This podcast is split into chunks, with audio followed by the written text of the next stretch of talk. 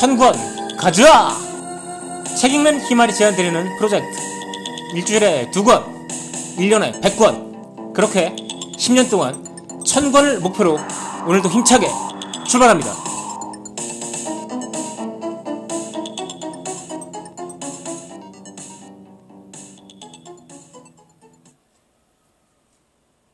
안녕하세요.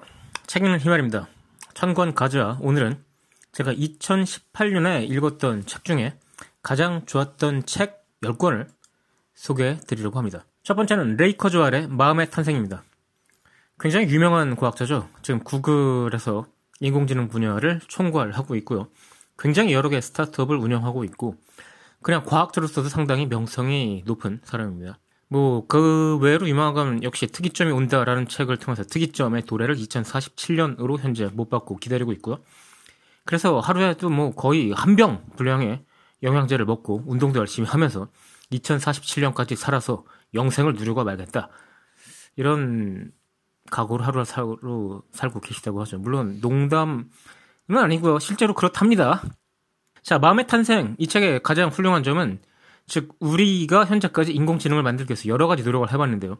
결국 가장 유효했던 방법은 deep learning이 현재 보여주고 있듯이 인간의 뇌를 시뮬레이션 하는 것으로 밝혀졌고요. 그 최첨단에 있는 것이 바로 레이 커즈와일입니다. 특히 레이 커즈와일은 글자를 말로 바꾸거나 글자를 인식하거나 하는 이런 분야에서 굉장히 독보적인 그런 기술들을 많이 가지고 있습니다.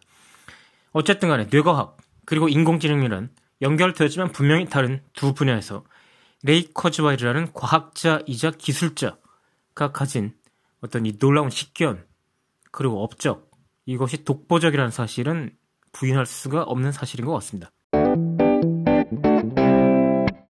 자, 두 번째로 추천드리는 책은 애덤 프랑크의 시간 연대기라는 책입니다. 이 책은 크게 두 파트로 나누는데요. 전반부는 인문학적 관점에서 시간이라는 걸 어떻게 사람들이 인식하고 그것을 이용했고 또 역으로 그렇게 인식된 시간이 인간과 인간의 문명에 영향을 주었는지를 탐구하는 부분이 있고요. 두 번째 파트는 현재 우주 물리학의 관점에서 시간이 가진 어떤 물리적 특징이라든가 대표적인 게 시간의 화살이죠. 한 방향으로만 흐른다는 것. 이런 부분 그리고 시간을 어떤 식으로 결국 어, 시간이라는 변수는 각각의 우주에서 여기서 각각의 우주라는 건 현재 멀티버스 즉 다중 우주라는 것을 상정하고 있는 물리학자들이 많기 때문인데요. 이런 측면에서 다양하게 보여주고 있습니다. 양쪽 다 우수하고요. 이 저자가 스스로 밝히고 있듯이 이 두 가지 측면을 한꺼번에 다룬 책은 처음일 거라고 자신도 얘기하고 있는데요. 글쎄요, 저는 물리학적인 측면에서 시간에 대해서 쓴 책은 봤지만 현재까지 인문학적 측면에서 시간이라는 책, 시간이라는 주제에 대해서 다룬 책은 처음 봤기 때문에 이 책은 대단히 양쪽 측면에서 다 놀라운 책이고요. 뭐 한 가지 단점이 굳이 있다면 약간의 동화, 동화 반복이 있는데 그 정도는 뭐 정말 용서해 줘야 된다고 합니다. 매우 훌륭한 책입니다. 세 번째는 플로리안 아이그너라는 사람의 우연은 얼마나 내 삶을 지배하는가라는 책입니다. 존재하던 모든 것이 과연 우연한 산물인지 현재 물리학이 궁금하게 생각하고 있는 점 어떻게 하면 그 결정적인 물리상수 몇 개가 그렇게 미세 조정되어 있는지 도저히 이해할 수가 없다. 그것이 조금만 달랐더라면 문명은 물론이고 인간 아니 그 전에 생물조차도 생명조차도 탄생하지 못했을 텐데 어떻게 이 우주는 이렇게 만들어진 것일까? 라는 질문을 하고 있죠. 그 질문에 대한 현재 우리 인간 세계의 가장 뛰어난 지성들이 답한 것은 인류 원리라는 겁니다. 그랬기 때문에 인간이 발생 그렇게 미세 조정됐기 때문에 인간이라는 종족이 탄생해서 왜 그렇게 돼 있지? 라고 궁금해 한다는 거죠. 자, 이거에 대해서는 굉장히 여러 사람들이 책을 썼습니다. 대표적인 게 스티븐 호킹도 이 분야에 대해서 책을 쓴 바가 있고요. 그 외에도 여러 사람이 이런 내용에 대해서 책을 썼습니다만 이 책만큼 가장 훌륭하게 체계적으로 그리고 또 독자에게 친근하게 접근한 책은 처음 봤습니다. 이 책 강력하게 추천드리고요. 그렇게 인류 원리를 향해서 나아가는 시점에서 통계라든가 우주 물리학이라든가 굉장히 다양한 분야에서 재미있는 얘기를 아주 잘 풀어내고 있습니다. 네 번째 책은 아라인 노리코의 대학에 가는 AI 대 교과서를 못 읽는 아이들 이란 책입니다.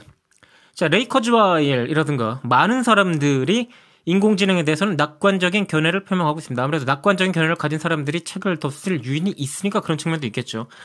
하지만 뭐 반드시 그런 건 아니고요. 반면에 제리 카플란처럼 인공지능의 어떤 미래에 대해서 다소 비관적인 그 정도로까지 인공지능이 빠른 시기에 빠른 어, 어떤 시기에 우리에게 다가오진 않을 것이다라고 주장하는 사람도 있는데요. 아라인 노리코도 그런 편입니다. 어느 정도냐 하면 우리 자식 세대가 늙어 죽을 때까지 진정한 의미의 인공지능, 즉 일반 문제를 해결하는 일반 지능으로서의 인공지능은 구현되지 않을 거라는 주장을 하고 있습니다. 그런데 그 주장이 매우 설득력 있게 제시됩니다. 간단하게 말씀드리면 인공지능을 설계하기 위해서는 우리 인간의 어떤 지적 활동이 수학적인 표현으로 표현이 돼야 되는데 현재 수학은 그거를 못하고 있다. 즉 수학적 한계 때문에 인공지능이 가능하지 않다는 얘기죠. 그렇게 이야기를 한 전반부에 이어서 후반부에는 그럼에도 불구하고 그 불완전한 인공지능에게 일자리를 뺏길 수밖에 없는 우리 세대 그리고 우리 다음 세대에 대해서 이야기를 하고 있습니다. 그런데 그에 대한 해법은 뭘까요? 책을 읽어야 된다는 거죠. 왜냐하면 독해력이 문제이기 때문입니다. 독해력은 일반 지능에서 가장 중요한 한 부분을 담당하기 때문입니다. 다섯 번째 책은 제가 좋아하는 작가 중에 한 명인데요. 롤프 도벨리의 불행 피하기 기술입니다. 이 책은 역시 저널리스트가 글을 잘 쓰면 어느 정도까지 글을 쓸 수 있는가를 보여주는 아주 전형적인 사례라고 할 수 있는데요. 저는 처음에 롤프 도벨리 책을 봤을 때 굉장히 잘 정리가 된 행동경제학 책인 줄 알았습니다. 그래서 행동경제학 교수인 줄 알았더니 알고 봤더니 저널리스트더라고요. 이 책도 역시 롤프 도벨리의 어떤 핵심 역량 중의 하나인 행동경제학 이야기가 많이 들어있긴 합니다만 좀 더 포괄적인 의미에서 어떻게 하면 좋은 삶을 살 수 있는지를 여러 가지 실험 결과를 들이대면서 그리고 자신의 생각을 풀어가면서 아주 훌륭하게 보여주고 있습니다. 정말 좋은 책이죠.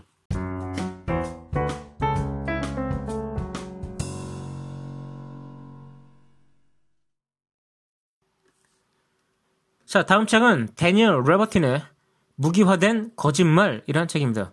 자, 통계 가지고 장난치는 사람들 한둘이 아니죠. 이와 관련돼서 책이 많이 나왔습니다. 새빨간 거짓말 통계라는 책도 있고요. 벌거벗은 통계학. 그리고 통계라는 이름의 거짓말. 이런 책들이 다 나와 있고요. 제가 전부 다 읽어봤는데 이 책보다 지금 소개해드린 이 책, 무기화된 거짓말이 압도적으로 좋습니다. 이 책 한 권만 읽으면 앞에 말씀드린 세 가지 책을 전혀 읽지 않으셔도 되고요.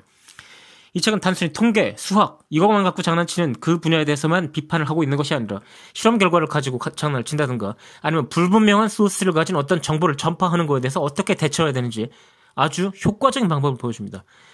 정말 그냥 단순히 지성적인 측면에서 봐서도 정말 잘 된 책이고요. 그래서 어, 오늘 소개드리는 책은 전부 다 별 다섯 개 책이고 100번, 1000번 제가 추천하는 책이지만 정말 이 책 정말 대단히 훌륭합니다. 다음은 스콧 갤러웨이의 플랫폼 제국의 미래라는 책입니다.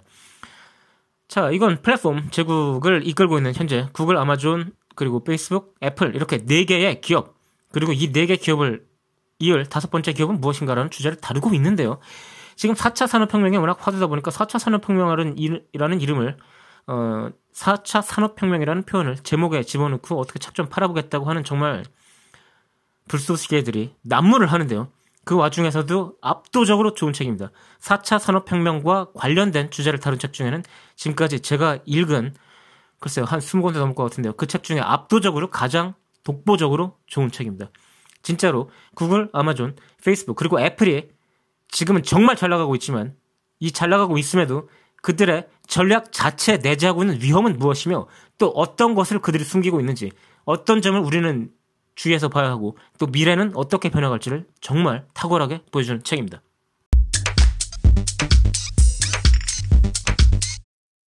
일곱 권 책을 소개해드렸고요. 세 권 더 소개해드릴 건데요. 그 지금 아, 아, 중간에 말씀을 드려야겠다고 생각한 것이 이 열 권이 순서가 아닙니다. 지금 1위부터 10위까지 말씀드리는 게 아니고요. 전부 다 훌륭한 책이고요. 순서는 제가 책을 읽으면서 이 책을 갖다가 아홉 가지 정도, 여덟 가지나 아홉 가지, 예, 여덟 가지로 제가 분류를 하는데요. 그 순서에 따라서 소개해드립니다. 1번이 자연과학이기 때문에 앞에 자연과학 책들이 나온 거고요. 어, 이제 문학이라든가, 어, 그런 부분을 말씀을 드리려고 합니다. 자, 여덟 번째로, 어, 제가 소개해드리는 훌륭한 책은 라르스 바사 요한손이라는 작가의, 어, 이 사람이 스웨덴 작가였던 것 같습니다. 예, 스웨덴 작가인데요. 마법을 믿지 않는 마술사 안톤 씨라는 소설입니다. 도대체 어디서 갑자기 이렇게 훌륭한 소설이 튀어나왔는지 저는 도저히 이해할 수가 없는데요. 이 책은 이미 제가 어, 천권 가져에서 소개해 드렸죠. 데미안, All the King's Men, 뭐 나의 라임 오렌지 나무 같은 진짜 잘 된 성장 소설들이랑 비교해 봐도 오히려 더 이 소설이 나은 것 같습니다. 제가 보기엔. 이 소설을 강력하게 또 추천을 드리고 싶네요. 그 다음 것도 아홉 번째 책도 소설입니다. 이것은 소설이 아니라 그냥 소설이 아니고 어린이 소설. 다시 말하면 동화인데요. 미셸 쿠에바스라는 작가의 블랙홀 돌보기라는 책입니다. 사실은 이게 이 책이 전 블랙홀 돋보기인 줄 알고 이 책을 갖다 읽게 됐는데 사실 동화라는 건지도 몰랐고 영, 어, 과학책인 줄 알았죠. 근데 그게 아니더라고요. 블랙홀에 대해서 얘기는 거의 블랙홀에 대해서 과학적인 지식은 전혀 없으셔도 되니까요. 이 정말 감동적인 책을 꼭 한번 읽어 보시라고 추천을 드리고 싶습니다. 어, 다시 한번 말씀드리지만 동화입니다. 어린이 소설이기 때문에 아주 가볍게 읽으실 수 있고요. 그렇지만 절대 가볍지 않은 감동을 얻으실 수 있습니다. 자, 열 번째 책은 유시민의 어떻게 살 것인가 이 책입니다. 음, 이책 나온 지 꽤 오래됐는데 그리고 제가 유시민 책은 나름대로 좋아함에도 불구하고 꽤나 나중에 읽게 됐는데요. 정말 역시 유시민이다라는 생각을 들게 하는 책이고요. 이 책은 결국 어떻게 살 것인가라는 질문은 결국 어떻게 남들과 살, 살 것인가 다른 사람들과 어떻게 관계를 이루며 살 것인가라는 질문일 수밖에 없고요. 그렇기 때문에 결국은 정치에 관한 질문일 수밖에 없다는 것을 너무나 절묘하게 보여줍니다.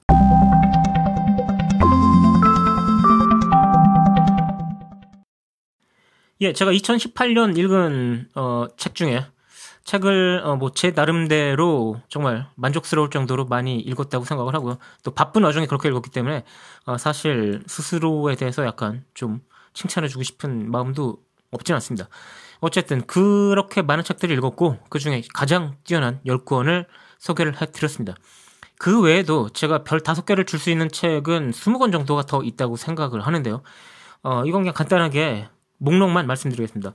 조나선 실버타운의 늙는다는 건 우주의 일, 데니얼 데니스의 마음의 진화, 앨릭스 코브의 우울할 땐 뇌과학, 크리스토프 갈바르의 우주, 시간, 그 너머, 제임스 크리민스의 도마뱀을 설득하라, 백진웅의 처음 만나는 도덕경, 데이빗 버스의 진화 심리학, 스티븐 케이브의 불멸에 관하여, 프리모 레비의 가라앉은 자와 구조된 자, 주경철의 그해 역사가 바뀌다, 조시 라이언 등 3인의 공저인 땅과 집값의 경제학, 이경태의 평생 직장 식당, 그리고 조디 피커의 19 Minutes, 그리고 고레에다 히로카즈 감독의 좀도둑 가족, 영화로 나왔죠. 그리고 김정선의 내 문장이 그렇게 이상한가요? 유병재의 유병재 농담집 블랙 코미디, 최현욱의 비밀의 미술관, 김경욱의 나쁜 세상의 영화 사회학, 필리파 페리의 인생학교 정신, 그리고 모리 히로시의 생각의 보폭 이렇게 20권을 어, 별 5개를 줄 수 있는 훌륭한 책으로 역시 소개해드리고 있습니다. 책 읽는 힘을 청관 가자. 오늘은 2018년 책거리를 간단하게 해봤는데요.